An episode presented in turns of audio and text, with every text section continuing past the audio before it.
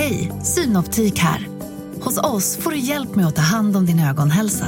Med vår synundersökning kan vi upptäcka både synförändringar och tecken på vanliga ögonsjukdomar. Boka tid på synoptik.se.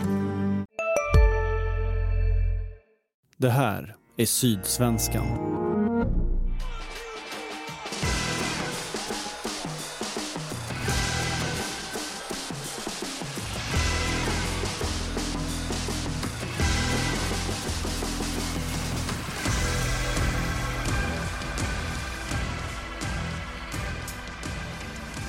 Välkomna tillbaka till MFF-podden. Det här är avsnitt nummer 288. Jag heter Fredrik Hedenskog och jag har sällskap av Max Wiman och Fredrik Lindstrand.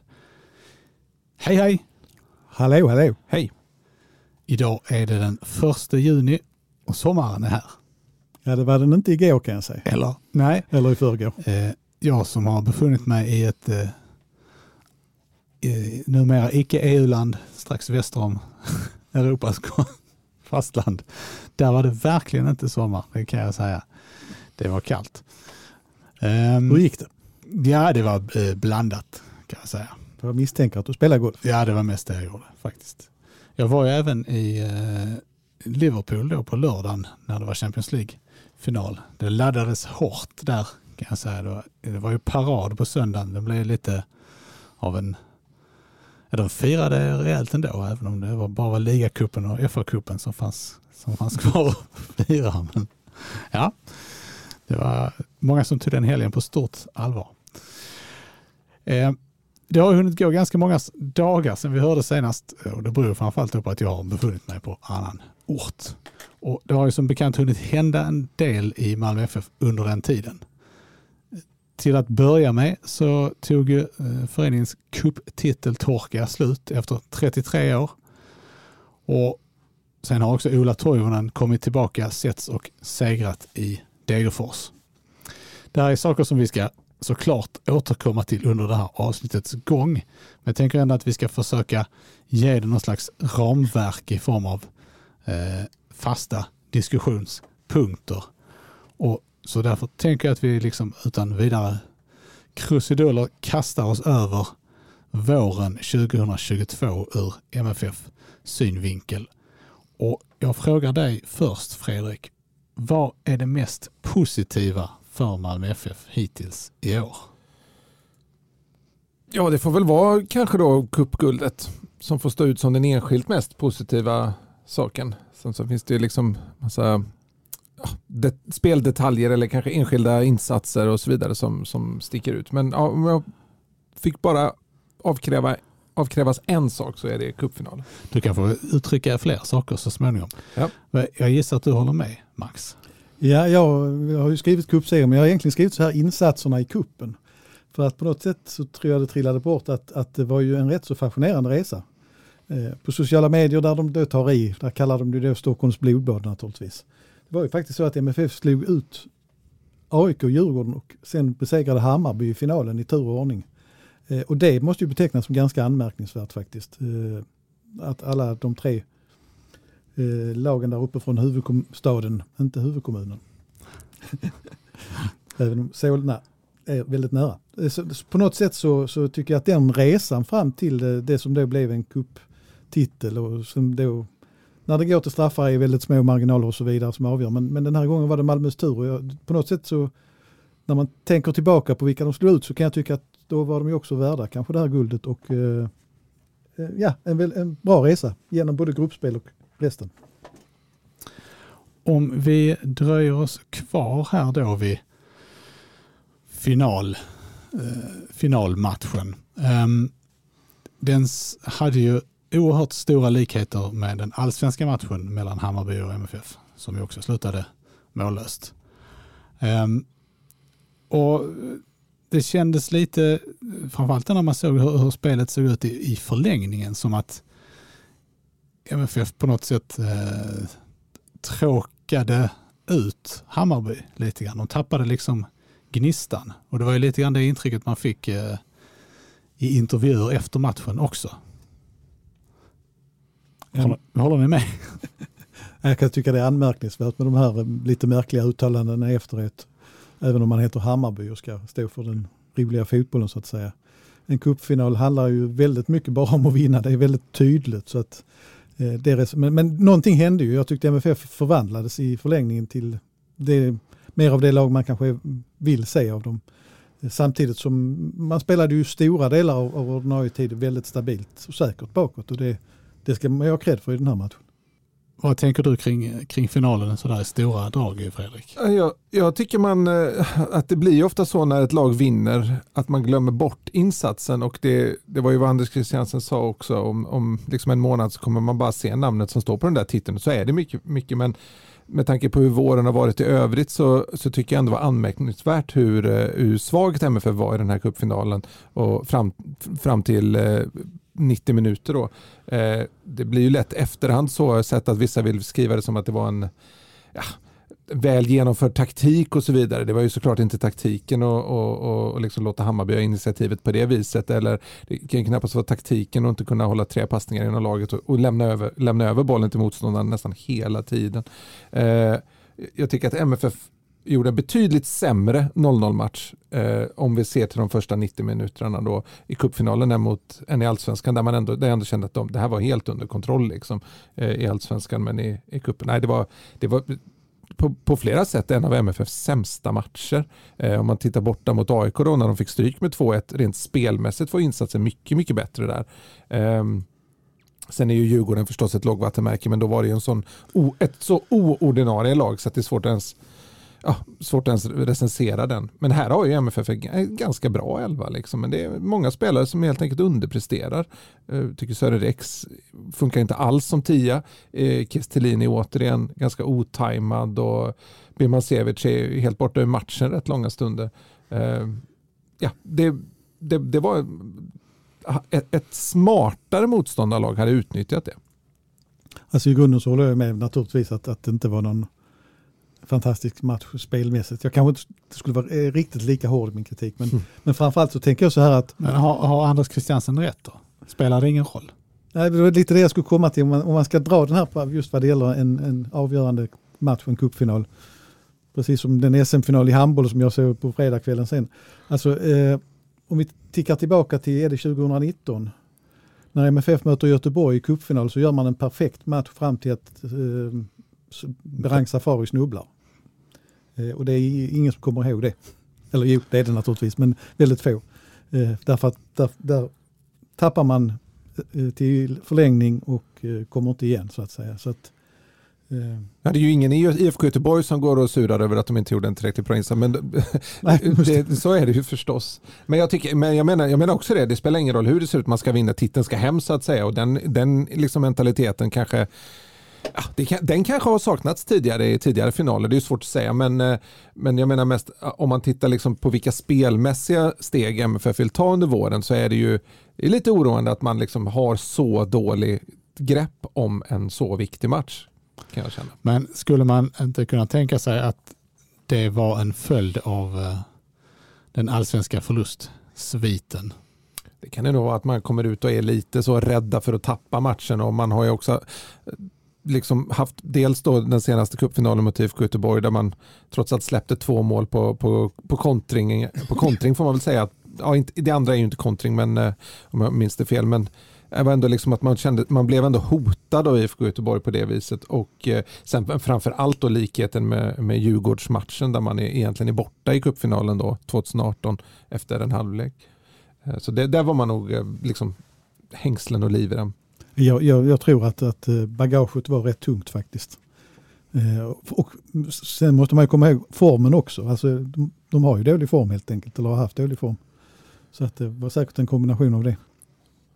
Sen så håller jag med om att eh, Gustav Ludvigssons uttalande då, efter matchen om att han hellre förlorar än att spela som MFF gör. Absolut, eh, det tog han ju tillbaka sen efteråt lite grann, insåg väl att det var dumt men ja, det var, det var ju också, de pratade också om att de hade sagt det här i omklädningsrummet, att det var något som de mer eller mindre var överens om, att vi i Hammarby vill inte ha det så.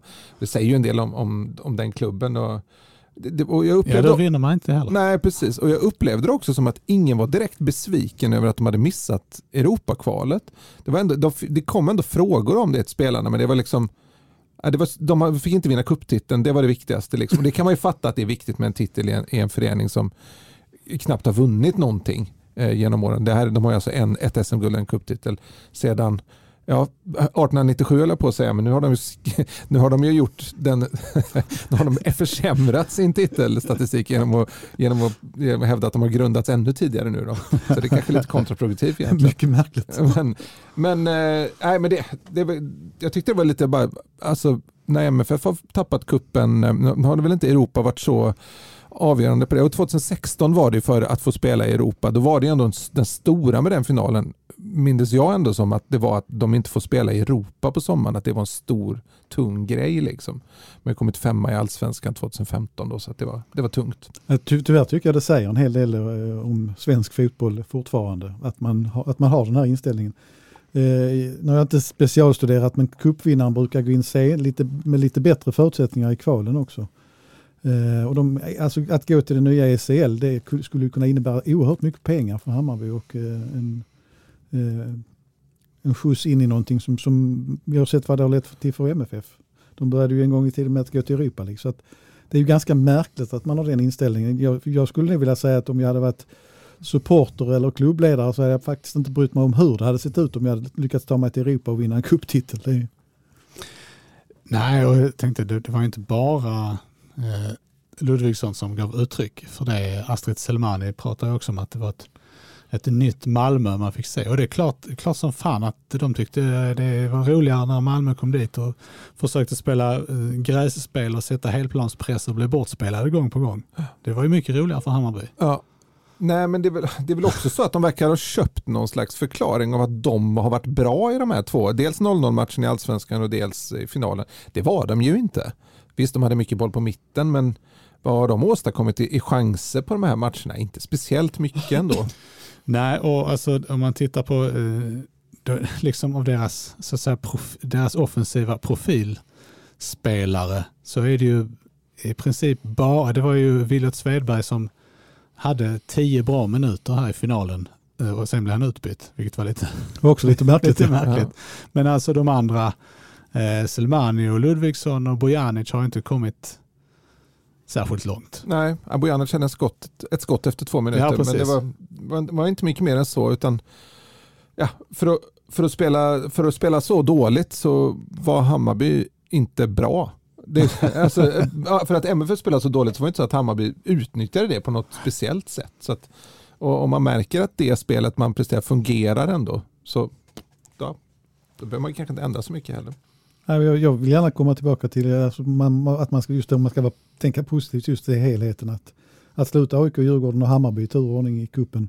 Plus om jag minns rätt nu, eh, Värnamo var väl i deras grupp också. De har ju gjort en okej okay allsvensk vårsäsong. Så att det är ju, eh, det, den, den, den tävlingen har ju funkat på något sätt. Och, eh, ja, tycker eh, också, det har ju snackats en del om domarinsatsen efteråt också, vilket jag tycker är lite synd för jag tyckte att domaren var bra i cupfinalen. Eh, jag tycker han höll en bra nivå på matchen och till, tillät liksom tufft spel utan att låta korten hagla och snacka mycket med spelarna. Och sådär. Och Hammar, äh, Jesper Jansson var ju superupprörd efter matchen och gapade om, om VAR då och sådär. Men det, det tråkiga för honom var ju att äh, Abubakaris äh, fasthållning av pausen skulle ju inte ha varit Nej, hörnan var inte slagen. Nej, så just den biten. Sen så hade det mycket möjligt att domaren i sådana fall hade upptäckt en eh, straff på Jo Inge Berget i första halvlek mm. när han ska kasta sig fram för att egentligen bara stöta in bollen men blir hållen i armen. Eh, den pratades det inte så mycket om. Sen kan man också prata, eh, apropå VAR, då, titta på Hammarbys målvakt som egentligen tar ett steg ut från linjen på alla straffar. Ändå inte lyckas ta mer än en. Så ja, Penjas kunde ju fått slå, slås om till exempel. Om man ska liksom gå in, ja. gå in på det spåret. Ja. Det var inte jag denna gång. Nej. Nej men det går alltid att hitta, liksom, ja, det, det, det, är alltid, det är alltid roligt med de här var, eh, när man skriker efter var i affekt och kanske inte har liksom, ryggen riktigt fri där. Eh, inte säkert att det skulle gynna Hammarby. Men eh, sen så var det också en, en slående, när, när jag satt där på läktaren, det var en otrolig stämning och vackra tifon då. MFF ser ju jätteimponerad den här bilden från 1965 på Erik Persson. Eh, han håller von Rosens pokal och, och dricker ur då med en stor eh, blomsterkvast i, i vänsterhanden där de också lagt till den här kuppbucklan i. Den är inte med på originalbilden från 1965. Eh, Ja, det är väl vår bild tror jag. dessutom. ja, precis. Det är, jag var lite nyfiken på det om, det, om, det är liksom, om de har fått den från vårt sportretrokonto då. Eh, för där lades den upp förra året. Eh, lite re- reklam för att följa det också. Då. Ja. Men det, det slog mig i alla fall när jag satt där och det var fullsatt. Det var så otroligt stämning, liksom en stämning som, ja, det, det kändes så laddat och, och häftigt och, och sånger och menar att borta följer på 7000 personer. Det är inte ofta man ser i allsvenskan, så det var, om det inte rör sig om ett derby då förstås. Men det var, det var jättehäftigt och jag tänkte att det här är ju vad, vad unga människor växer upp med när de pratar om kuppfinalen nu. Att det är verkligen, här finns ju läge att ta nästa steg för kuppen och, och växa ytterligare. Det, det är rätt häftigt tycker jag. För att det, det slog mig först där att, ja just det, min bild av kuppen är ju väldigt färgad av för att jag växte upp på, på 90-talet. Vem minns en kuppfinal på 90-talet? Ingen. Det är nästan så att ingen minns något av 90-talet överhuvudtaget. Nej, men, och Alltså även, det enda som hände då var ju VM 94. Ja, men lite så. Ja, men också 00-talets tidiga finaler. Det finns, det finns en Stockholmsfinal där mellan AIK och Djurgården. Det kommer väldigt mycket folk, men det kändes som ett undantag snarare än en regel. Och först nu på senare år så har det verkligen boomat då liksom. Och det, det är lite häftigt faktiskt. Sen Ja, hade det- varit trevligt, jag vill bara säga, vi har ju pratat om eh, den här arenan till döden, men alltså man vet ju inte när man tittar på de här matcherna, alltså man vet ju inte om det är dag eller natt Nej, eller vår eller vinter eller sommar. Alltså det är helt, det är som en, spelar i en bubbla någonstans liksom. Det är så Ett jädra trist. Det var ju tur att det var bra öst på publiken. Jag hade skrivit upp det som en tredje punkt om vi hoppar runt. Okej. Bland det positiva lite extra där. Men, nej, men, Det positiva för lyssnarna är att vi efter den här eh, podden inte kommer behöva prata om några mer matcher på Tele2 Arena. Eh, Just alltså MFFs cuptifo tyckte jag blev kulmen på en, en, eh, en stigande stämning på, bland Malmöfansen överhuvudtaget trots att det inte har gått så bra vilket är lite motsägelsefullt. Men alltså betänk ändå att det är en match i Stockholm där man tar, bara forslar dit detta jättestora tifo med, som har en tanke bakom ännu en gång och är, är fantastiskt fint. Jag, jag är sjukt imponerad av det och som sagt jag tycker att stämningen har stegrats. Så att jag vi får hoppas att laget hittar formen för att annars, annars kan det ju tappa fort igen. Det, är så, det som är så deppigt med de här tifona tycker jag, eh, ofta ser man ju dem eh, sen efteråt när man ska gå till pressrummet eller något sånt där så ligger de i en stor hög bara eh, i något hörn. Alltså de, de tar inte så mycket plats som man kan to, tro med tanke på att den täcker en hel kortsida. Då, men så ligger den där och, och så, så såg jag inför det här, en, eller några dagar efteråt menar jag, eh, en, en video på hur de hade lagt, eh, målat den. Då. De hade liksom lagt upp där uppe på ståplatstorget på stadion och gått med rollers och fyllt i och det är supernoggrant. Det är verkligen ett konstverk. Liksom. Eh, och så är det uppe i några minuter och sen så forslas det undan och läggs i en hög bara. Jag vet inte om det går att återanvända på något sätt. Liksom. Man, man gör ju aldrig tifon två gånger liksom, som är samma. Det låter som ett nytt Instagramkonto. Ja, men lite så. Jag har, har faktiskt några foton på sådana här övergivna Ja. tifon för det känns, Memories of vemodigt på något sätt. past. det är som en sommarkatt liksom. Ehm, jag tänkte också en sak eh, som man ju nog inte ska... Det beror lite på hur, hur eh, läget är med Johan Dahlin och så, men, men man... Det faktum att Ismail Diawara först fick hålla nollan och sen dessutom bli matchvinnare i straffläggningen tror jag betyder väldigt mycket för honom. Och att han dessutom då fick hålla nollan mot Degerfors på det. det, det ska man Eh, För att han har haft lite otacksamma uppgifter. En del har han, gjort, eh, han har gjort en del fel själv men han har också haft en del matcher där eh, försvarsspelet har krackelerat ganska ordentligt. Eh, och, men det, och det kändes ju verkligen i straffläggningen redan innan de hade börjat slå som att det var fördel MFF i, i målvaktsmatchen. Eh, och det kändes ju mer som en tillfällighet att, att Penjas straff räddades. Alternativt ett regelbrott då, enligt Fredrik.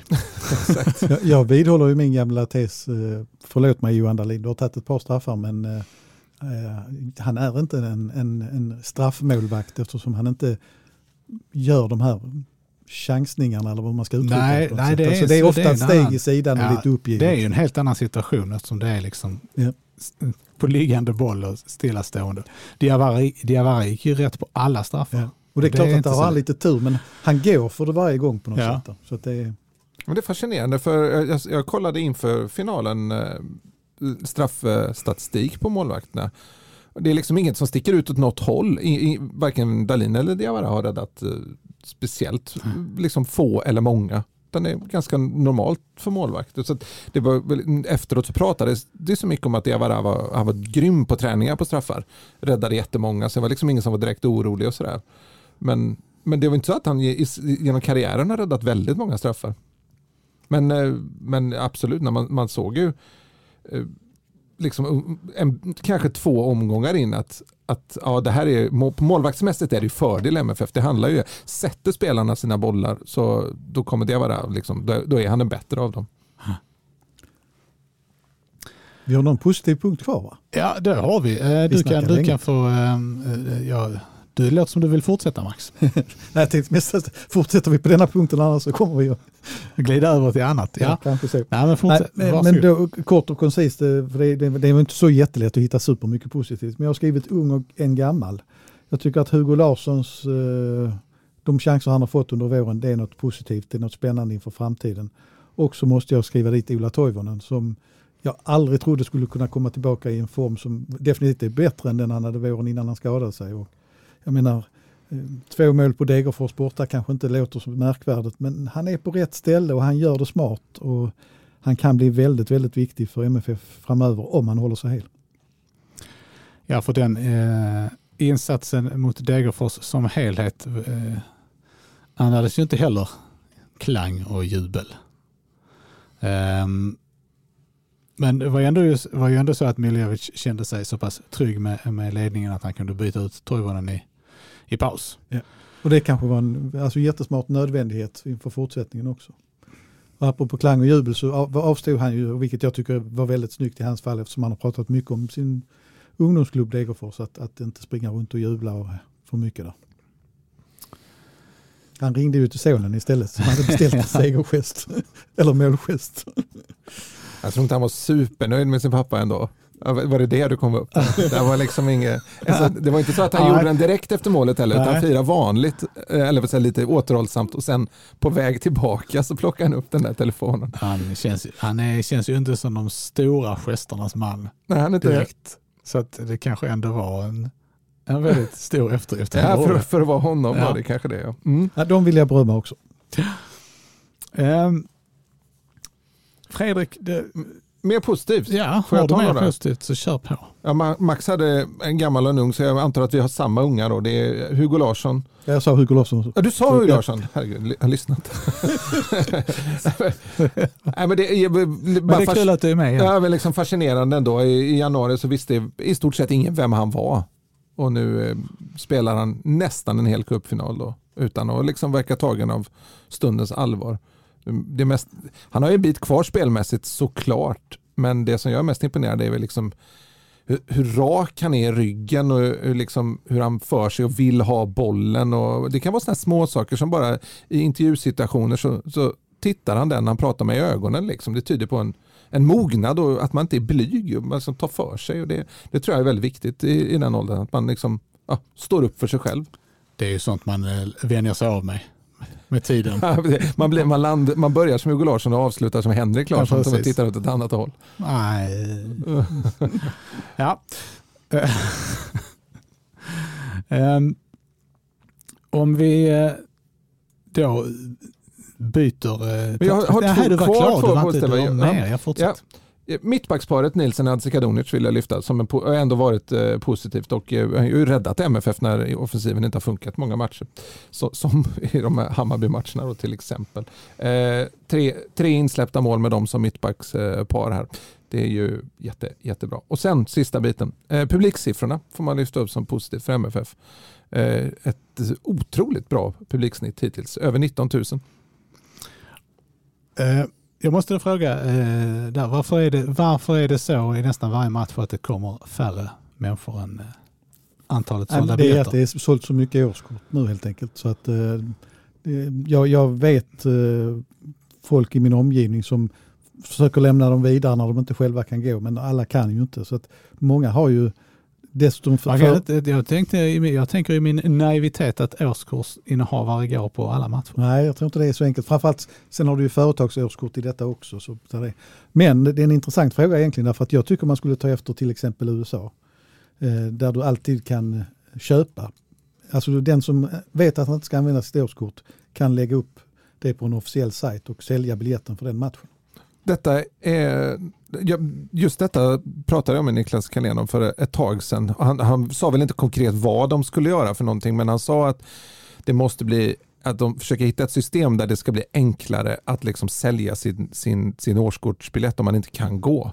Det är, liksom, det är nästa steg och ett framför allt viktigt steg för klubben under sommaren då jag tror att det här, eller tror jag, det var nästan helt säker på att det är väl framför allt då som de här årskortsmänniskorna eh, är i sommarstugor eller utomlands eller vad det kan vara där de inte kan gå och så behöver man kunna sälja dem vidare på något enkelt sätt. Liksom.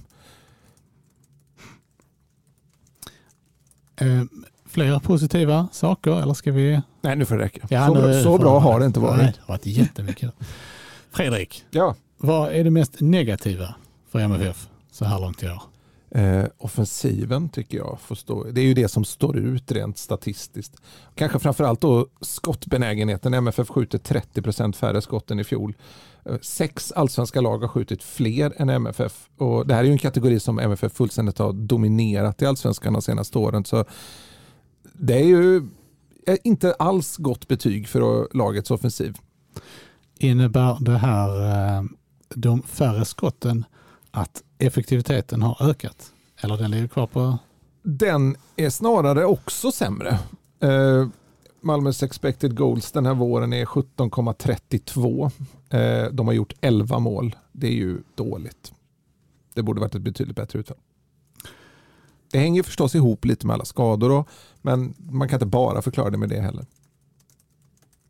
Nej, alltså eh, just, eh, just expected goals är ju ändå, då har de ändå tagit sig fram till, till möjligheter. Sen är det också svårt när man klumpar ihop en sån summa så det kan också vara många halvchanser som bildar ett högt total expected goals. Då, så att det, man får nästan gå in och titta på alla chanser. Det har jag inte haft tid att göra inför den här podden. Men jag har ju sett mycket matcher och så kan ju känna att eh, de där högoktaniga chanserna har väl kanske inte riktigt funnits där i, i alla matcher. Och det tror jag har väldigt mycket med Anders Christiansens frånvaro att göra. Vill du fylla i där Max? Har du Ja, det, kan- eftersom vi pratar länge och mycket så kan jag säga det var en av mina punkter också så jag kan bara fylla på den. Eller konstatera 11 mål på 11 matcher. Det är liksom eh, det, är, det är väldigt, väldigt, väldigt lite. Och det är ingenting som pekar mot att man är en guldkandidat. Om man inte får en snabb vändning på det. Så är det bara. Så jag behöver inte säga mer om den. Ska jag ta nästa istället? Ja, det kan du göra. Och det, är, så- det är så lätt att säga skadorna men jag tyckte det var så tråkigt också. Så jag, jag har faktiskt skrivit så här att jag tycker det handlar om lite energibrist. Den här viljan att vinna. Den malmöitiska inställningen att ingenting är omöjligt. Jag saknar den i många matcher. Jag, jag, det är någonting som inte... Det är inte och det, om det har, finns någon form av mättnad. Jag är säker på att alla inblandade förnekar det bestämt. Men, men eh, jag har inte sett spelare som har varit beredda att gå över vatten för att vinna matcherna. Jag tror den, den mättnadskänslan är nog väldigt, jag skulle nästan säga att den är omöjlig, omöjlig att känna eh, liksom, i nuet. Det, det märker man nog, eh, tänker jag, först när man ser tillbaka på en, liksom, Jo, det är kanske på därför en man förnekar eller en säsong. Liksom, och det är, man, jag tror inte man fortsätter om man känner att man, man, man inte tror att man har det här drivet. Sen kan det ju vara så ändå, men jag tror det är väldigt svårt att känna det liksom. Eh, Men jag tror det är för därför man förnekar det också. Alltså Ja, att man men det väl som våren 2018 då som är väl det närmaste exemplet vi har på när mycket inte funkade över en längre period. Och då har ju, då, när man pratade med spelarna då så var det ju ingen som tyckte att det var liksom något ovanligt eller något man gjorde fel eller någon som hade någon analys just för stunden. Men sen i efterhand har ju väldigt mycket kommit fram och under hösten så pratar man ju då om att man kanske, ja, man kanske tjuvade lite på fasta och, och så vidare. Vad det kan vara, de här små energiläckagen, att man inte var hundraprocentigt fokuserad. Liksom. fanns ju kanske någonstans något sunt i det här när eh, eh Seydou blev förbannad och uttryckte att, eh, att inte alla kanske gav allt. Eh, han uttryckte det inte exakt så men, men liksom det var lite andemeningen kanske i det hela ändå. Eh, det kan ha ett självförsvar också, det vet jag inte men, men eh, det, det, är någonting som, som har fattats. Har ni fler punkter som ni ville ta upp under den här eh, negativa rubriken? Ja, jag skulle väl säga återväxten. Ehm, och då pratar jag alltså inte om Hugo Larsson som är nästan för ung för att ingå i den här kategorin. Men jag tänker på spelare, i, de som liksom ska gå från att vara talanger till att bli unga bärande spelare i klubben. Och då tänker jag på Nanasi, Seydou, Abubakari. Eh, jag tycker inte de har eh, hållit fullgod MFF-nivå under, under eh, våren. Och det låter ju jättehårt att säga så, men eh, spelar man i Sveriges bästa fotbollslag så blir ju också kraven ganska höga och jag tycker tycker inte att de har gjort MFF bättre under våren helt enkelt. Det kan säkert ändra sig under sommaren. De kanske behöver liksom någon slags omstart. Någon kanske behöver gå på lån. Jag vet inte riktigt. Men de, Nanasi i och för sig bara 20 men de andra är 22. Eh, man ska nog göra ett större avtryck när man är 22 år i Malmö FF tycker jag. För att liksom, dels för att hjälpa klubben här och nu men också för att faktiskt på, på sikt också dra in pengar till klubben genom, genom att vara en stor försäljning. Finns det någon analys eh, på varför de inte har gjort det då? Den är, tycker jag är jättesvår att, att hitta. Den är under, under utarbetande. under, eh, under, jag vet inte, i, i vissa fall kanske det är att man helt enkelt inte håller nivån. Så kan det ju vara. Eller att man behöver liksom, en annan förklaring är ju förstås speltid. Den är ju uppenbar. Liksom. Man måste spela i en miljö där man får chansen att misslyckas. Här blir det ju svårt att komma in i slutet av matcher i ett lag som inte går toppen i en omgivning där det är många skador och många andra som inte vanligtvis spelar så mycket. Det, jag, jag har ju liksom full förståelse för att det är en miljö där det inte är lätt att växa i. Men det är också ett tillfälle att faktiskt visa framfötterna som till exempel Hugo Larsson har gjort och visa att man är redo och kan bidra.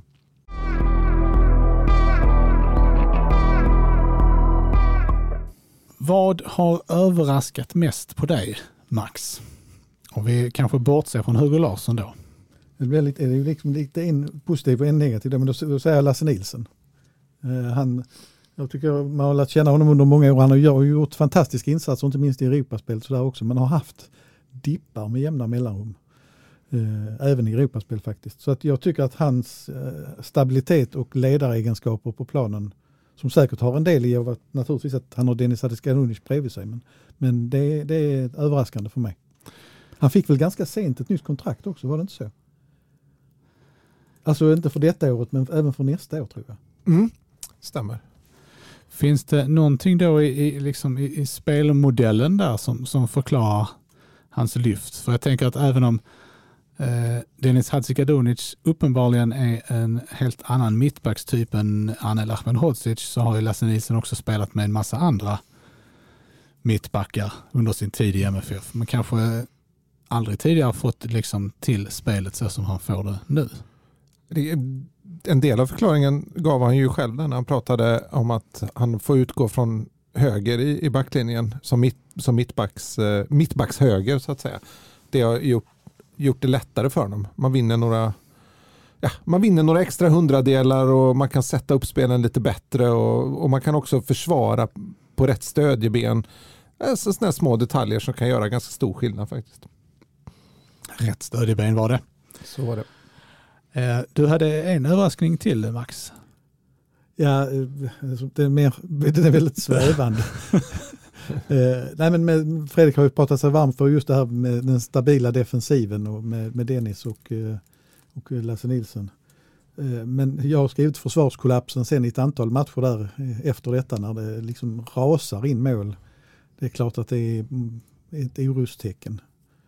Och att det är överraskande när man har spelat så bra och stabilt så även om man tvingas byta gubbar så tycker jag det är konstigt att det kan, kan bli så, så som det blev i ett antal allsvenska matcher.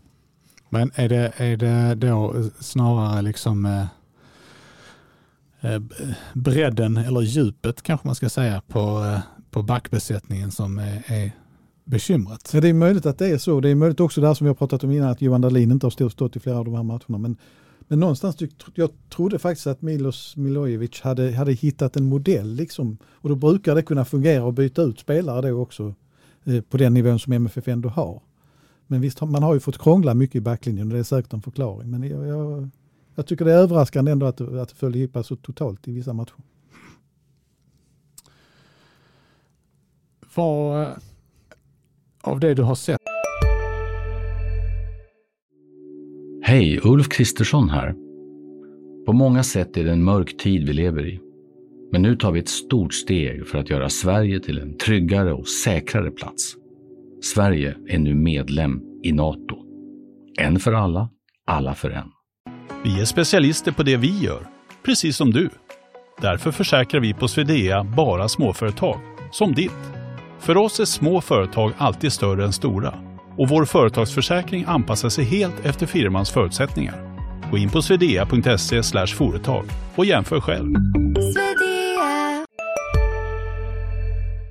då här Max hittills i år? Vad har varit det som... Har Fredrik fått sina ner? Nej, jag, hade du hört? Det är klart du också har Nej, min, min, eh, jag har bara en ö- punkt på överraskning. Ta den. Allt var väntat för mig i år.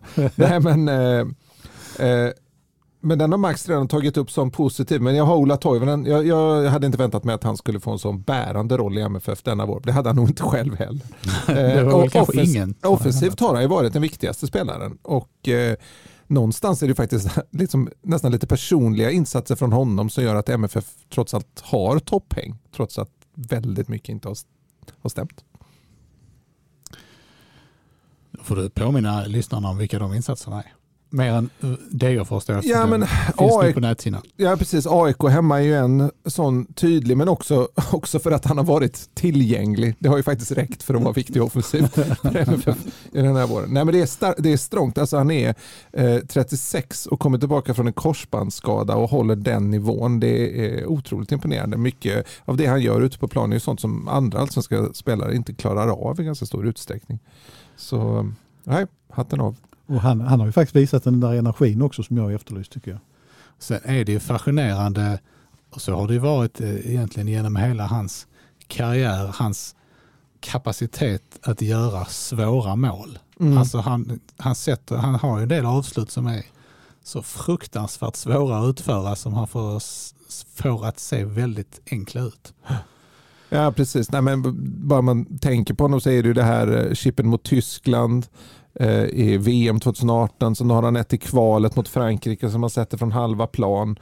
Och sen så säger han att hans 2-0 mål mot Degerfors var tur. Men när man Ja. har sett de här andra målen så vet man ju att han är målskytt. Liksom. Han får in den bara.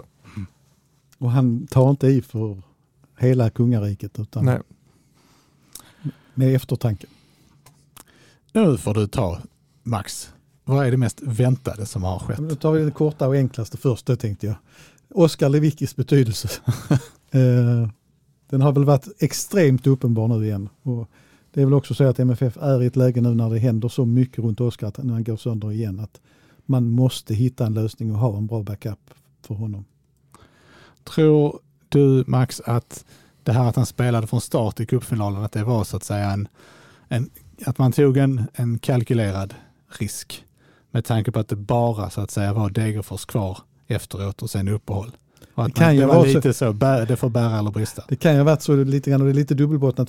Lewicki känns ju inte som den där som tar ut svängarna i något sammanhang. Men å andra sidan så tror jag faktiskt just att han skulle kunna resonera så att nu har jag ett långt uppehåll och jag, det är jag viktig för laget så, så tar jag den här för laget helt enkelt. Det kan vara så. Mm. Han sa innan också att han hade testat ordentligt på träning och det hade känts bra. Så han var övertygad om att det skulle hålla också. Men det gjorde det inte. Nej, och det, där tänker jag att, nej det är klart att de har ju inget annat sätt att mäta än, än träningarna, men det har ju visat sig väldigt många gånger att match är något annat än, än träning. Alltså man når ju inte den belastningen på Nej. träning. Nej men så är det förstås. Det är, ja, nej, det, det är klart. Min mest väntade går lite i hand i hand, eh, eller i alla fall nämner i alla fall samma namn, eh, är väl det känns lite dumt att säga det som mest väntar eftersom man inte sa det innan säsongen. Flagga kanske inte så mycket för det som man borde gjort. Eh, men, men nu har vi facit i hand så det är ingen som kan skälla på oss för det. Eh, det skadorna på Anders Christiansen, Johan Dahlin och Oskar Lewicki kommer ju inte direkt som någon total skräll sett till eh, de senaste årens historik. Ändå fick man lite känslan av att MFF togs lite på sängen av det. Och ja, det har vi varit inne på förr också. att där borde man kanske haft lite bättre säkerhetsnät. För det har, det har ändå kostat sina poäng att de, att de här tre spelarna som ändå är lagets, ja, man får väl nästan säga att de är lagets viktigaste. Jag kan bara instämma. Mm. Helt rätt. Alltså, det, ja, det känns ju också som att det har inte bara kostat poäng Eh, med tanke på, inte minst med tanke på det som ni har sagt, att det har ju också kostat liksom, eh, det har ju också kostat fart. Alltså utveckl lagets utveckling har ju, har ju hämmats, stannat av och kanske till och med gått tillbaka på grund av de här skadorna. Får jag då bara, det är bara en utvikning då, men i sammanhanget så visar min irritation som jag gjorde även då. Eh, att sätta Anders Christiansen på podiet på en presskonferens inför en cupfinal som man uppenbarligen inte ska spela. Eh, han spelar ju inte mot Degerfors heller sen ju. Eh, tycker jag är väldigt märkligt. Jag tycker att det, det, det blir... Eh, alltså man ska se det ur vår arbetssynpunkt och ur supportrarnas synvinkel så var det dessutom så att det fanns inga möjligheter att träffa MFF-spelare mellan matchen före och cupfinalen i princip. Eh, och eh, Det blev ju ett, eh, det, det, det blir liksom bara fånigt att han ska sitta där. det, det blev ju ett intensivt matchande i maj och MFF tog väldigt snabbt chansen att stänga ner eh, pressmöjligheterna. Det var lite synd tycker jag. Tycka. Eh, den här cupfinalen kunde ju ha fått Ja, nu var det ju fullsatt så vad ska man, vad, det kan man ju alltid säga, hävda då, men det, det var inte så att det var superspännande vinklar inför såvida de inte var liksom, alltså man inte tänkte helt utanför boxen som till exempel med eh, Sten eh, Stjernqvist. Sten Stjernquist, ja precis. Eh, han är så okänd för mig så jag kan, kommer inte ens ihåg vad han heter. Nej, men, liksom den Du är inte ensam kan jag säga. Av, nej, men den typen av, av vinklar liksom, som är något helt annat. Men ja, det, det fanns ju spelare att göra som man hade velat prata med också men det, det gick ju inte. Det var inte så att det var speciellt mycket roligare från Hammarbys sida heller. Två av tre spelare på deras podium spelade, eh, spelade ju väldigt lite i matchen om ens alls. Ja, det är märkligt för agerande i båda fallen. För det, liksom, det handlar ju trots allt om att göra eh, PR för sin sport som, eh, på den här Men-. Ja, Men det- när det- vi har nått så här långt in i säsongen så, så känns det här nu som en, en liksom, en ganska överlagd eh, rökridå-taktik. Jo, det är som, det, som det- Miljevic använder Ja. sig av. Jag tycker bara det blir lite tröttsamt. Jag menar i flera av de här fallen, det var väl ingen som trodde på allvar att Johan Dahlin skulle stå i mål i cupfinalen eller att, att Christiansen skulle spela. Det, eh, eller det här när Moisanders namn dök upp helt plötsligt också som väl knappt har varit ute på träningarna. Nej, jag har inte sett honom på, på många träningar. Vi har inte fått se så himla Nej. många träningar heller. Men, eh, sen kan jag också, vi går in här då på det här eh, mediegnället här nu så, så tycker jag också att det är väldigt underligt att det är okej att lägga presskonferenser och träningar på förmiddagen i Stockholm eh, när när ett av lagen, alltså de som bevakar det andra laget har ju svårt att ta sig. Det är inte mer att man ska behöva åka upp till Stockholm tre dagar innan match för att bevaka en cupfinal. Det, det blir lite underligt eh, också kan jag känna att det måste finnas man måste också kunna göra det möjligt Men, att bevaka vänta, vänta, nu, vänta nu. Menar du att he, alltså, det är, hela landets media finns alltså inte i Stockholm? Det finns på andra ställen också. Nej, jag kan ju bara tala för mig själv. Jag är inte Men det, det Stockholmsbaserad. här får du nu ta upp med Svenska Fotbollförbundet för jag vet inte om de känner till det. Det kan faktiskt mycket väl vara så att de inte hade koll på det. Det får man ju, det får man ju å andra sidan, det är ju en brasklapp Ja. i resonemanget. När vi är inne på de här resonemangen, alltså, för det är ju som, som i alla fall jag har sagt så många gånger, det här är ju inte för vår skull egentligen, utan det är för, för er som lyssnar eller som läser tidningen som följer, följer eh, favoritlag och så vidare. Det var ju även så att på, på dagen, eh, vad blir det, på måndagen eller tisdagen så hade supportrarna en manifestation på träningen. Eh, då det hade varit ett ypperligt tillfälle att byta några ord med spelare efteråt, vad de tänkte om stödet från supportrar och inför cupfinalen. Men då var inga spelare tillgängliga för media överhuvudtaget. Det, det liksom, Nej, det hade ju varit lätt att skicka fram en lagkapten där då. En, en tillgänglig lagkapten. Ska väl, Nej, jag vi- bara ta han. Han ska ju ändå inte spela så det Ja. som, alltså, där man liksom kan få prata i två minuter. Vad tycker du om, alltså det är egentligen bara frågan, vad tycker du om stödet ni får här idag? Det hade ju räckt. Liksom. Ja. det, är, det är också av respekt för supportrarna kan jag tycka. En annan aspekt är här att man skickar fram Lasse Nilsen som en av två på, eh, på podiet och dagen innan lägger upp en intervju med honom på sin hemsida eh, med frågor om cupfinalen. Det är också lite respektlöst mot media kan jag tycka. Ja, både media och eh, de som följer som sagt. Mm. Alltså för att det det, tillgängligheten har ju ökat. Vi har pratat mycket positivt om den i början på säsongen. Och, eh, det är väldigt illavarslande om det går på fel håll igen. Hur, har ni fler, fler saker som, som eh, blev precis som ni hade tänkt er? Ja, på sitt sätt och som då också kanske lyfter blicken lite grann framåt kan jag tänka mig. För att vi har pratat mycket om spelprogrammets utslag. Eh, och eh, det var väl inte helt oväntat att det skulle bli ganska jobbigt för MFF med eh, så många matcher uppe i Stockholm och på konstgräset och så vidare. Så att det, det, när man tittar vidare på spelprogrammet och vrider det framåt så var det ju så att MFF mötte, och nu kommer jag rabbla lite grann här, 15 placerade Degerfors som avslutning efter den här långa turnén. När, efter uppehållet så möter man lag 16 HIF, lag 14 Sundsvall, lag 13 Varberg, 9 Norrköping, 11 Sirius, 11 Sirius, 14 Sundsvall i en svit. Alltså plötsligt så är det inte något av lagen på den övre halvan. Eh, sen möter man Mjällby och Kalmar som ligger 8 och 6 innan det blir något där. Och sen så första gången man möter ett av de här eh, Stockholmslagen nu nästa gång, det är den 2 oktober. Man möter eh, eh inte Häcken heller från efter det tror jag. Så att det innebär att av de här tippade topplagen så är det, och det, det är ingen som kan förutse var lagen hamnar i tabellen men någonstans speglar det att spelprogrammet har blivit väldigt märkligt. Eh, och därför var det kanske inte så oväntat att MFF hade en, en rätt skral poängutdelning i maj.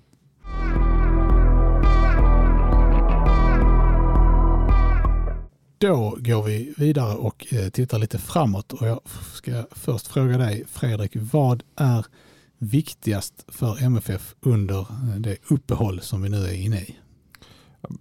Tvådelad eh, sak där tycker jag. Det viktigaste är att få de skadade spelarna friska och i form och se till att de inte skadar sig igen. För det kommer ju växlas underlag här i sommar och det kommer spelas väldigt mycket. MFF behöver en bred och eh, en bred trupp där med mycket spelare tillgängliga. Och summan är ju så här, man kan inte fortsätta vara beroende av spelare som Oskar Lewicki och Anders Christiansen om de ska vara borta så här mycket. Så då, då blir frågan, vad ska man göra? Ska man sälja dem eh, och köpa nya? Det är svårt att hitta två spelare i den kvaliteten som snabbt kan få samma betydelse. Så liksom, alternativet är ju givet att försöka få dem i en bättre fysisk, att, att liksom förbättra deras fysiska status. Eh, vet jag inte om man kan liksom hinna göra det redan i, i sommar men man behöver kanske lägga om någon form av individuell träning för dem så att låren håller lite bättre. Eh, det är ju säkert något som MFF undersöker men det är klart att nu har ju problemen funnits där så länge så att man, man kanske måste göra någonting annorlunda, ta in någon extern expert. Vad, vad vet jag inte riktigt, men något måste göras. Har du någon bra baksideskille Max? I, i jag säger fortfarande Per, per Herbertsson jinxade väl hela säsongen genom att tala om att det blir en lårskada i var match. uh, nej, det är lustigt, vi har, vi har inte pratat ihop oss men jag har bara kort skrivit på denna punkt. Få truppen hel och frisk och förbereda truppen på ett, på ett klokt sätt. Alltså någonstans måste man ju ta lärdom av vad som har hänt. För någonting, någonting är fel. Det kan inte bara vara slump det här heller nu. Så jag har inte mer än så att säga. Nej. Och sen eh, min andra del var att man behöver hitta ett spetsigare anfallsspel. Hur kan laget komma till avslut oftare och hur kan de avsluten vara av högre kvalitet? Eh, hur får man formsvaga spelare som man väl ändå får kalla Sören Rex och Birman Sevic och eh, Jo Inge Berget. Hur får man dem i form? Vad kan man göra? Och Kristelin, absolut. Eh. Jag hade inte fler punkter, men jag håller framförallt med om den första delen. Eh, det här alltså att man måste hitta något, något annat sätt att anfalla. Det är, liksom, det är svårt att nörda ner sig i detaljer här nu, men, men liksom, nå, någonting fungerar ju inte i anfallsspelet. Det, det händer ju alldeles för lite. Om man tittar på sommaren eh, liksom lite längre perspektiv, eh, ja, tittar på hela sommaren Max, vad är, vad är viktigast då för MFF? Ja, eh, två punkter, men vi tar den första då. Ta en i taget. Ta en i taget. Att ta sig minst till ECL. Det är alltså, Malmö FF är på den nivån och med den möjligheten man har i år som mästare. för jag tror inte att Malmö blir mästare den här säsongen man har, så, som vi har tjatat om, så många chanser att ta sig in i Europaspel. Så att minst eh, Europa Conference League. Ja, det känns ju som en, en eh, rimlig förväntan att ha på laget. Ska vi för säkerhets skull dra eh, liksom, formaliteterna kring detta? Ja, vi försöker dra dem lite enkelt och hjälpas åt. Ni får hjälpas åt. Mm. Men Jag lutar mig tillbaka. i princip kan man ju säga så att Malmö FF kommer ha tre, tre chanser att ta sig in i, alltså i alla de här Eh, det enda är om man förlorar i första Champions League-kvalet så får man ingen möjlighet att kvala till Europa League utan då åker man ner till Conference League direkt. Mm. Eh, men vinner man de två första omgångarna i Champions League-kvalet, vilket inte är alls orimligt, då är man garanterat inne i minst Conference League. Rätt Fredrik va? Så är det. Så om man jämför med förra året då när MFF slog ut HJK, då var man klart för minst eh, Conference League. Och hade man förlorat den matchen så hade man först fått en chans att kvala i Europa, till Europa League och hade man misslyckats där så hade man fått en ny chans att kvala till eh, eh Conference League. Och eh, vad som är viktigt är också det är ju att, man, det är det här att Malmö som mästare följer mästarspåret så att det, det, kan liksom inte dyka in några starka lag från andra nationer senare i det här kvalet. Utan det, så att, med, med tanke på eh, att man är sidat i alla tre Champions League-kvalomgångarna. Så eh, omgång ett är synnerligen mänsklig. Eh, omgång två är fullt rimlig. Och då, redan där skulle man kunna vara inne. Men förlorar man omgång två så är man ju i Europa League-kval och kan få rimligt motstånd. Så att, jag tycker inte det finns någon ursäkt för att inte gå all in. Sen kan man alltid snubbla, det kan hända saker. Men, men eh, det är en viktig punkt i sommar. Mm. Ja, men det som man ska tänka är det viktigaste är vinna två matcher i Champions League-kvalet. Då är man klart för ett europeiskt gruppspel i höst. Och man såg ju fjol, redan i fjol med nya ECL också att, att det är stora pengar. Och att man där, om Malmö skulle ta sig in i ECL så finns det ju möjligheter att göra någonting av det verkligen sportsligt också. Eh, då måste, eh, vill jag, är jag lite nyfiken när vi nu pratar om detta för att eh, jag vill minnas att eh, vi var inte sådär superpositiva till Conference League när den lanserades. Är det liksom läge att revidera den uppfattningen? För det känns ju ändå som i, i slutändan så är det ju ändå stora klubbar och bra lag som är kvar även i den. Det blev ju liksom ingen, det blev ju ingen eh, så C-lagsturnering som man kanske fick intryck av i början. Nej, det blev nog inte riktigt så. Framförallt så blev pengarna mycket större än vad man trodde de skulle bli. Det pratas mycket om att det skulle vara väldigt lite. Men eh, alltså, eh, att få spela de här matcherna under hösten, eh, inte minst om det nu skulle gå knackigt i allsvenskan och man kanske inte är i en guldstrid så, så eh, är det ju en morot och en sporre för både publik och förening och lag att, att vara med där. Det är en, det är en oanad möjlighet. Mm mer som är viktigt i sommar? Fredrik? Jag tycker det är viktigt för MFF att hitta en sexa. Det var vi inne på tidigare också. Eh, där eh, publicerade Aftonbladet ett rykte igår. Han Sassa Steljar med reservation för uttalet där då. Eh, från Partizan Belgrad. Så det finns ju en Milojevic-koppling där.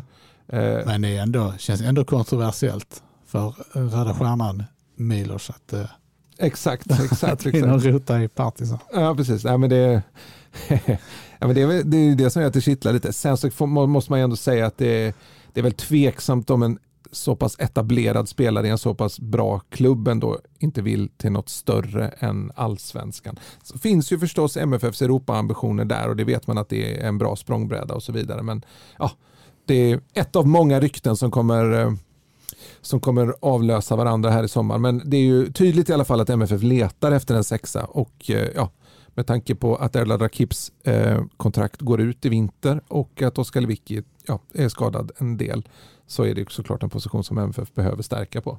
Eh, sen så letar man väl också, Isak Jansson har det ju ryktats om också. Eh, intressant också lite sådär eh, MFF jagar inom Sverige Eh, tycker jag är rätt, rätt tänkt. Det är en ung svensk spelare. Eh, lite oklart kring hans kontrakt där, men det verkar som att det ska kunna gå att lösa honom till sommar då. Eh, på, på något sätt. Så det kunde mycket väl vara en, en, en god värvning. Kanske framförallt för allsvensk avlastning under säsongen om man spelar ett europeiskt gruppspel. Också någon som står på tillväxt på sikt som kan ta ytterligare kliv. Då. Har du något mer att tillföra? Jag, jag, är en spelare till det, för jag hade en, ja. en sexa och en, en anfallare till tycker jag Malmö måste ha också. En, en riktig anfallare. Inte halvnödlösningar från Berget och så vidare, utan en riktig anfallare till. Ja. Hur är det med Colak nu för tiden? Han sitter men- mest på bänken va? Ja, han får väl lite inhopp och sådär. Han är ju ändå något slags andra alternativ där. Vad tror ni om hans marknadsvärde? Har det gått upp eller ner? Eller är det oförändrat? Det är väl ganska oförändrat. Den är fortfarande, det känns som att marknadsvärdet fortfarande är en bit ovanför MFFs nivå i alla fall. Ehm, avslutningsvis så tänkte jag bara att vi skulle försöka titta lite grann på eh, allsvenskan i, och, allsvenskan i övrigt. Eh, det är ändå trots allt en tredjedel som är avverkad. Ehm, här är det lite fritt fram eh, för er att eh, säga vad ni vill. Utropstecken och frågetecken och allmänna skiljetecken. Va? Max, du kan, har du något eh, som du vill eh, öppna med? Ja, ja, med två utropstecken väldigt kort om Mjällby och Värnamo. Eh, Mjällby för sin fantastiska start och eh, håller sig bra där uppe. Eh, Värnamo har ju kommit igång faktiskt och vinner matcher och ser rätt stabilt. Det visar ju någonstans att humlor kan flyga. Och jag har ju sagt det många gånger förr, jag tycker det är i lagom mängd så är det kul med de här lagen som, som är oväntade som kan ställa till det så att inte tabellen ser likadan ut alltid. Sen tycker jag i och för sig, nu ska jag avsluta den där, kanske inte har varit fantastiska matcher alla allsvenska men det har inte varit väldigt underhållande i många. Alltså mycket svängningar och händer mycket. Fredrik? Ja, men tycker jag väl att Häcken i allmänhet och Oskar Uddenäs i synnerhet, eller Oskar Uddenäs och Alexander Jeremejeff i synnerhet är väl utropstecken. Jag var inne på Uddenäs eh, förra podden här men eh, får lite vatten på min kvarn här nu när han fortsätter att leverera hela tiden. Ja. Eh, Jag har ju vetat flera år att Häcken ska vara i toppen. Ju, så. exakt, exakt. Det var en tidsfråga. Sen blir det spännande att se om de hänger kvar där uppe men, och hur pass, om de blir sönderköpta i sommar eller sådär. Det finns ju alltid den risken för alla klubbar förstås. Där, där är ju också en MFF bättre rustade med, med sina pengar och sin bredd. Eh, sen så, jag vill också lägga in publiken som ett utropstecken eh, och då inte bara storklubbarna som har dragit mycket folk utan även att det finns en härlig tifo-verksamhet som eh, verkligen har liksom blomstrat på läktarna i allsvenskan. Det är många som, eh, även de mindre klubbarna har liksom stora overhead-flaggor och ja, häftiga inmarsch, inmarschgrejer. Det är kul att se. Eh, där tänker jag att vi eh, ska skänka en särskild tanke till IFK Värnamos klack som ju har fått den sämsta placeringen i den allsvenska historien. I, i, liksom i hörnan i ena kurvan på andra sidan löparbanan. På en provisorisk träläktare. Mm, På det, till det bortre målet måste de ju ha 150 meter. Alltså det är inte... Ja, de har sjungit fram sina lag till Ja. poängen då. Trägen vinner. Ehm, fler saker ni vill... eh, Ja, jag, Nämnda. jag, jag har tre frågetecken. ja oj, ta, börja. Vi ta ett? Jag börjar med ett. Nej, det, är, jag håller med om allting med supportrarna men tyvärr så finns det ett frågetecken också. Eh, De lyckades ju med ambitionen att villkorstrappan skrotades och polisen backade på det och det var, det var ju skönt. Men det är väldigt mycket kasta, inkastade föremål och jag tycker att den trenden måste få ett stopp väldigt, väldigt fort. Eh, Och det är klart det är värre om du får en eh, flaska mot dig än om du får något annat mot dig. Men, men det är liksom, du ska inte få ett pappersflygplan mot dig när du ska slå en hörna. Det är, det är liksom, det, det är så respektlöst mot idrotten. Och så tröttsamt att se när, jag kommer inte ihåg vilken MFF det var som stod uppe mot Hammarby. Birmancevic. Mm. Ja, och liksom bara plockar grejer. För han kan inte veta om det är en papperstuss eller det är något annat som kommer farande. Eh, och det, det, det hör inte hemma där. Och det har varit på många håll. Ja, alltså vi, nu har vi inte gått in så mycket på, på stöket efter kuppfinalen där. Eh, men det, ja, ja, det hänger ju ihop med det här med inkastade föremål. Att det har blivit en bristande respekt för dem på planen och deras vad ska man säga, integritet om man kan prata om något sånt när det står 30 000 och tittar på dem. Men det, det är någonting man behöver jobba med både på kort och lång sikt. På kort sikt genom att faktiskt stänga av de som tar sig in på plan och de som kastar. Det gäller att, att faktiskt visa nu då att, att om det ska bli den här eh, enskilda bestraffningen som, det ska vara, som fokus ligger från både klubbarna och polisen och som man vill ha, då måste det bli avstängningar till följd av det som sker. Eh, det hoppas jag kan bli den omedelbara effekten och sen så måste man ju fortsätta jobba inom supporterkulturen och det är ett tungt jäkla ansvar liksom. Men, och jag tycker att man har gjort mycket rätt. Det, det är därför jag tycker att trenden är lite överraskande för mig. Att, att det liksom går åt det hållet att att det verkar ses som ett rimligt alternativ att hoppa in på plan efter en match. Det är liksom inget som man, det, det känns som att det kändes givet på något sätt att det skulle hända någonting efter kuppfinalen. Och det, det var därför jag, och det ligger ju förstås skulden på de som hoppar in. Självklart, jag hoppas verkligen att man lyckas stänga av dem. Men det kändes också väldigt oförberett från polisens håll. Det kändes som att all fokus låg på MFF-sektionen. Alla det stod och tittade lite som på att de MFF. hade Ja. lagt sina ägg i den korgen. Ja, och det var, det var liksom, och, och att fokuset låg på att stoppa en planinvasion istället för att, som i mitt tycke då, kanske titta på vad är de maskerade klungorna, hur kan vi hålla koll på dem? Ja, på Hammarbys fall så stod de liksom till vänster om målet som straffarna lades på. Kanske borde man haft lite extra ögon där och på MFFs del så var de egentligen på motsatt sida av planen. Kanske borde man ha hållit koll där. Eh, det var liksom som att det föreföll inte polisen överhuvudtaget att, att det kunde rusa in någon från Hammarby-sidan. Det var det som var så konstigt tycker jag. Att det, var, det, det tog jättelång tid innan någon ens såg att det ändå sprang stor hop maskerade män och kastade bengaler och kastade, ja, det var någon hörnflagga och det var någon stol som for och det var ju bara tur att ingen, ingen kom till skada där. Och det känns som att det är ju en kapitulation på något sätt när ett lag som vinner en cupfinal inte kan få fira inne på plan. Det, det känns ju sorgligt tycker jag. Det, och, ja, det, det, det är ju viktigt att hitta rätt där eh, med, med vad man ska göra. Finns det fler eh, Jag har två saker? kvar. Jag har två kvar Max. Ja, då får du köra igen. Nej, en, eh, när man pratar nu om att det, varit liksom, att det är underhållande och det har hänt mycket och sådär så bottengänget börjar ju se oroväckande ut redan nu. Alltså tittar man på tabellen så Sundsvall och Degerfors och HIF kan ju vara avhängda väldigt, väldigt tidigt här. Det finns väl liksom inget tecken riktigt i deras spel heller som tyder på någon förändring. Eh, Så att det vore ju väldigt olyckligt för allsvenskan om både, både nedflyttningsplatserna och kvalplatserna var klara i augusti. Ja, ett, mitt frågetecken är Helsingborgs IF. Eh, det var liksom, jag, hade, jag kanske inte borde vara överraskad av, av det, men jag trodde kanske att de var lite bättre rustade för allsvenskan. Samtidigt var de ju poängmässigt det svagaste laget att nå allsvenskan från superettan någonsin. Va? Eh, men det är liksom, de har ju ändå viss rutin i- och kring klubben. Men eh, det verkar inte som att Andreas Granqvist har liksom gjort en riktigt sund analys av vad för trupp han har och vad som behövs till den. Och jag tycker inte de signalerna klubben skickade ut, eh, apropå en Discovery-intervju han gjorde här efter deras våravslutning. Jag får inte riktigt vibben av att han inser liksom allvaret för klubben och, och, och riktigt vad klubben behöver. De verkar tycka att de har en trupp som kan klara sig kvar i allsvenskan. Det är ju frågan om de har det. Jag är ju tveksam efter att ha sett vad de har presterat här under våren. Jag tycker också det känns oseriöst att sparka Jörgen Lennartsson och sen så bestämma sig någon vecka senare för att köra på med assisterande tränarna och så Alvaro Santos då, som blev uppflyttad från ungdomssektionen eh, alldeles tidigare. Det känns, ja, det, det, det är allt annat än stabilitet. Det känns ju som det är delvis åtminstone ekonomiskt betingat. Samtidigt har Detta. de ju lagt ut ganska mycket pengar på spelare. Det är inte så, de har en, en skaplig truppbudget den här, det här Mm. året. Så man har liksom lagt pengar på fel håll kanske.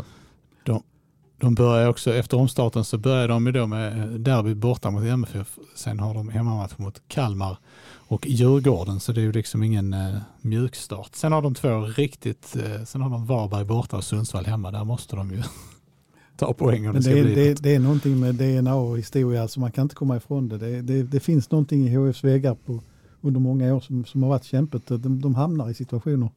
Eh, sen lite grann, eftersom jag såg de här kvalmatcherna i höstas mot Halmstad, efter, efter att ha sett den första så var det ju grymt orättvist att de gick upp i allsvenskan. Ja, så men de, alltså var ju, de- de, de- var ju verkligen, som Fredrik var inne på, det var ju De överpresterar ju något en, enormt Ja. i, i returen. Det var ju deras överlägset, överlägset bästa insats på hela säsongen. Men det är Mm. tråkigt att se, det är, det är inte mycket folk på Olympia heller och det är som sagt, det är, sen ser väl inte riktigt de här profilerna heller i laget leverera. Ser man till att eh, eh, klara sig kvar i allsvenskan så behöver man, eller i alla fall klara kval i allsvenskan så behöver man, eh, ja väl i, i runda slängar 30 poäng. Och HF har i skrivande stund eh, Fem. plockat fem stycken. Då behöver man alltså 25 poäng här nu då på, på 19, eh, ska vi de har, 20. nej de har Nej, spelat de har 11 spelat 11 matcher också, så de behöver på 19 matcher. Det är ett ganska bra snitt för ett bottenlag. Så det, det ska, och speciellt då med tanke på de här matcherna vi pratade om de har. De har ett dubbelmöte med MFF. Eh, de ska möta AIK borta och så vidare. Alltså, man undrar ju när de ska plocka de här poäng, poängen för att, för att kunna klara sig kvar. Va, Hade du någon kvar? Max, Ja, jag, tänkte, jag undrar om inte den kan knyta ihop lite grann. Får Titta på er. ja, det är bra. Eh, men vi har pratat under dags. våren om eh, MFFs bekymmer och eh, före cupfinalen så var vi ju eh, ganska tydliga med att Milos situation kunde vara i skaka, skakande, eller skakad. Men inte rörd. eh, nej, men det, det, han var i ett trängt läge och eh, jag tycker väl inte att han riktigt har kommit ur det även om eh, de har vunnit cupfinalen och eh, slagit Degerfors. Utan eh, jag tycker det finns ett frågetecken runt Milos Milojevic fortfarande och om han kan få det här laget att prestera och vi, bli ett vinnande lag både i Europa och allsvenskan. För inte minst Europa nu där han väl kanske inte har så stora erfarenheter som, som ledare heller. Eh, och som kräver speciella, det är, det är speciellt med Europaspel oavsett vem man möter. Så att eh, jag tycker att där finns ett stort frågetecken att räta ut fortfarande. Tyck, vad tycker ni? Du får Ja, chansen alltså till jag- eh, slut. eh, Jag håller med om att det Ja. finns ett frågetecken. eh, Men jag tycker inte att det beror så mycket på honom själv. Det mycket- beror mycket på alla skador. Det ska bli spännande att se Men vad är han han, är han helt oskyldig i det då? Helt, ingen kan ju svära sig helt fri. Eh, Det är kanske möjligt att han borde haft liksom, han borde inte spelat Lewicki i cupfinalen. Vem vet, då hade förmodligen kanske med MFF förlorat i cupfinalen. Mm, eller inte, han spelade inte så länge, han gick sönder. Men det, det, det blir alltid mycket så här om och men. Men eh, han ökar träningsdosen helt klart. Kanske borde man haft mer individ, individanpassad träning i ett sånt läge. Det ansvaret faller på honom. Samtidigt är det ju upp till sportsliga ledningen att servera en trupp som att när man, har ett, när man vill skruva upp träningsmängden och, trä, och intensiteten i träningen att se till att det finns en trupp som kan hantera det. Då. Eh, ja, men det blir spännande att se hur han kan klara sig nu men förmodligen då mer, eh, skad, eh, mer tillgänglig trupp här i sommar. Nu är det ju lite upp till bevis så att säga. För det var som sagt, även de matcherna när det inte varit så skadepräglat så har det kanske inte sprudlat om MFF. Där eh, stoppar vi diskussionen för den här gången. Eh, vi ska säga att eh, i nästa avsnitt så tänker vi oss att vi ska kunna besvara lite frågor från lyssnare. Det är ju faktiskt en, en någorlunda efterfrågad funktion som vi inte har ehm, använt på väldigt länge. Det är ju för att det har helt enkelt inte funnits det finns sällan, det finns en lite mindre och mindre liksom dödtid i fotbollssäsongen. Men nu, nu har vi ju ett allsvenskt uppehåll här och då tänker vi passa på. Så om du har någon fråga att ställa till oss så skickar du den till MFF-podden på Twitter senast onsdag den 8 juni så att eh, herrarna här har tid att eh, förbereda sig och svara. Eh, på Efter ett- förmåga. ja, jag tänkte säga svara på ett så bra sätt som möjligt. Så att jag sätter ribban lite högre. Ja, vi lägger väl också ut en fråga på Twitter så att det kommer en påminnelse där också. Ja, det kommer kan- vi. En tänker- tråd man kan svara på så att säga. Ja. Hela världen är ju inte med på Twitter heller. Nej, Så att eh, mail på sporten sydsvenskan.se ja, men det tror jag inte de vill. eh, Då ska någon sitta och hantera det. det Men man kan, om man har någon fråga så kan man eh, lägga till förnamn efternamn sydsvenskan.se. det så kan man göra. Det, Om man, om man verkligen enklare. inte vill twittra. Ja, Man kan, det ja, kan man också. Man alla kan vill, också alla skicka, vill man kanske kan inte ställa sin skicka, fråga i plenum. Man kan också skicka eh, post, brev, brev till Max Wiman på Sydsvenskan. Nej, Maila mig så ska jag ta hand det. Jag lovar. Eh, Det här har varit avsnitt nummer 288 av MFF-podden där vi anser att konstgräs ska förbjudas i svensk elitfotboll. Jag heter Fredrik Hedenskog, jag har sällskap av Max Wiman och Fredrik Lindstrand och ansvarig utgivare är Jonas Kanje. Tack för oss, hej hej!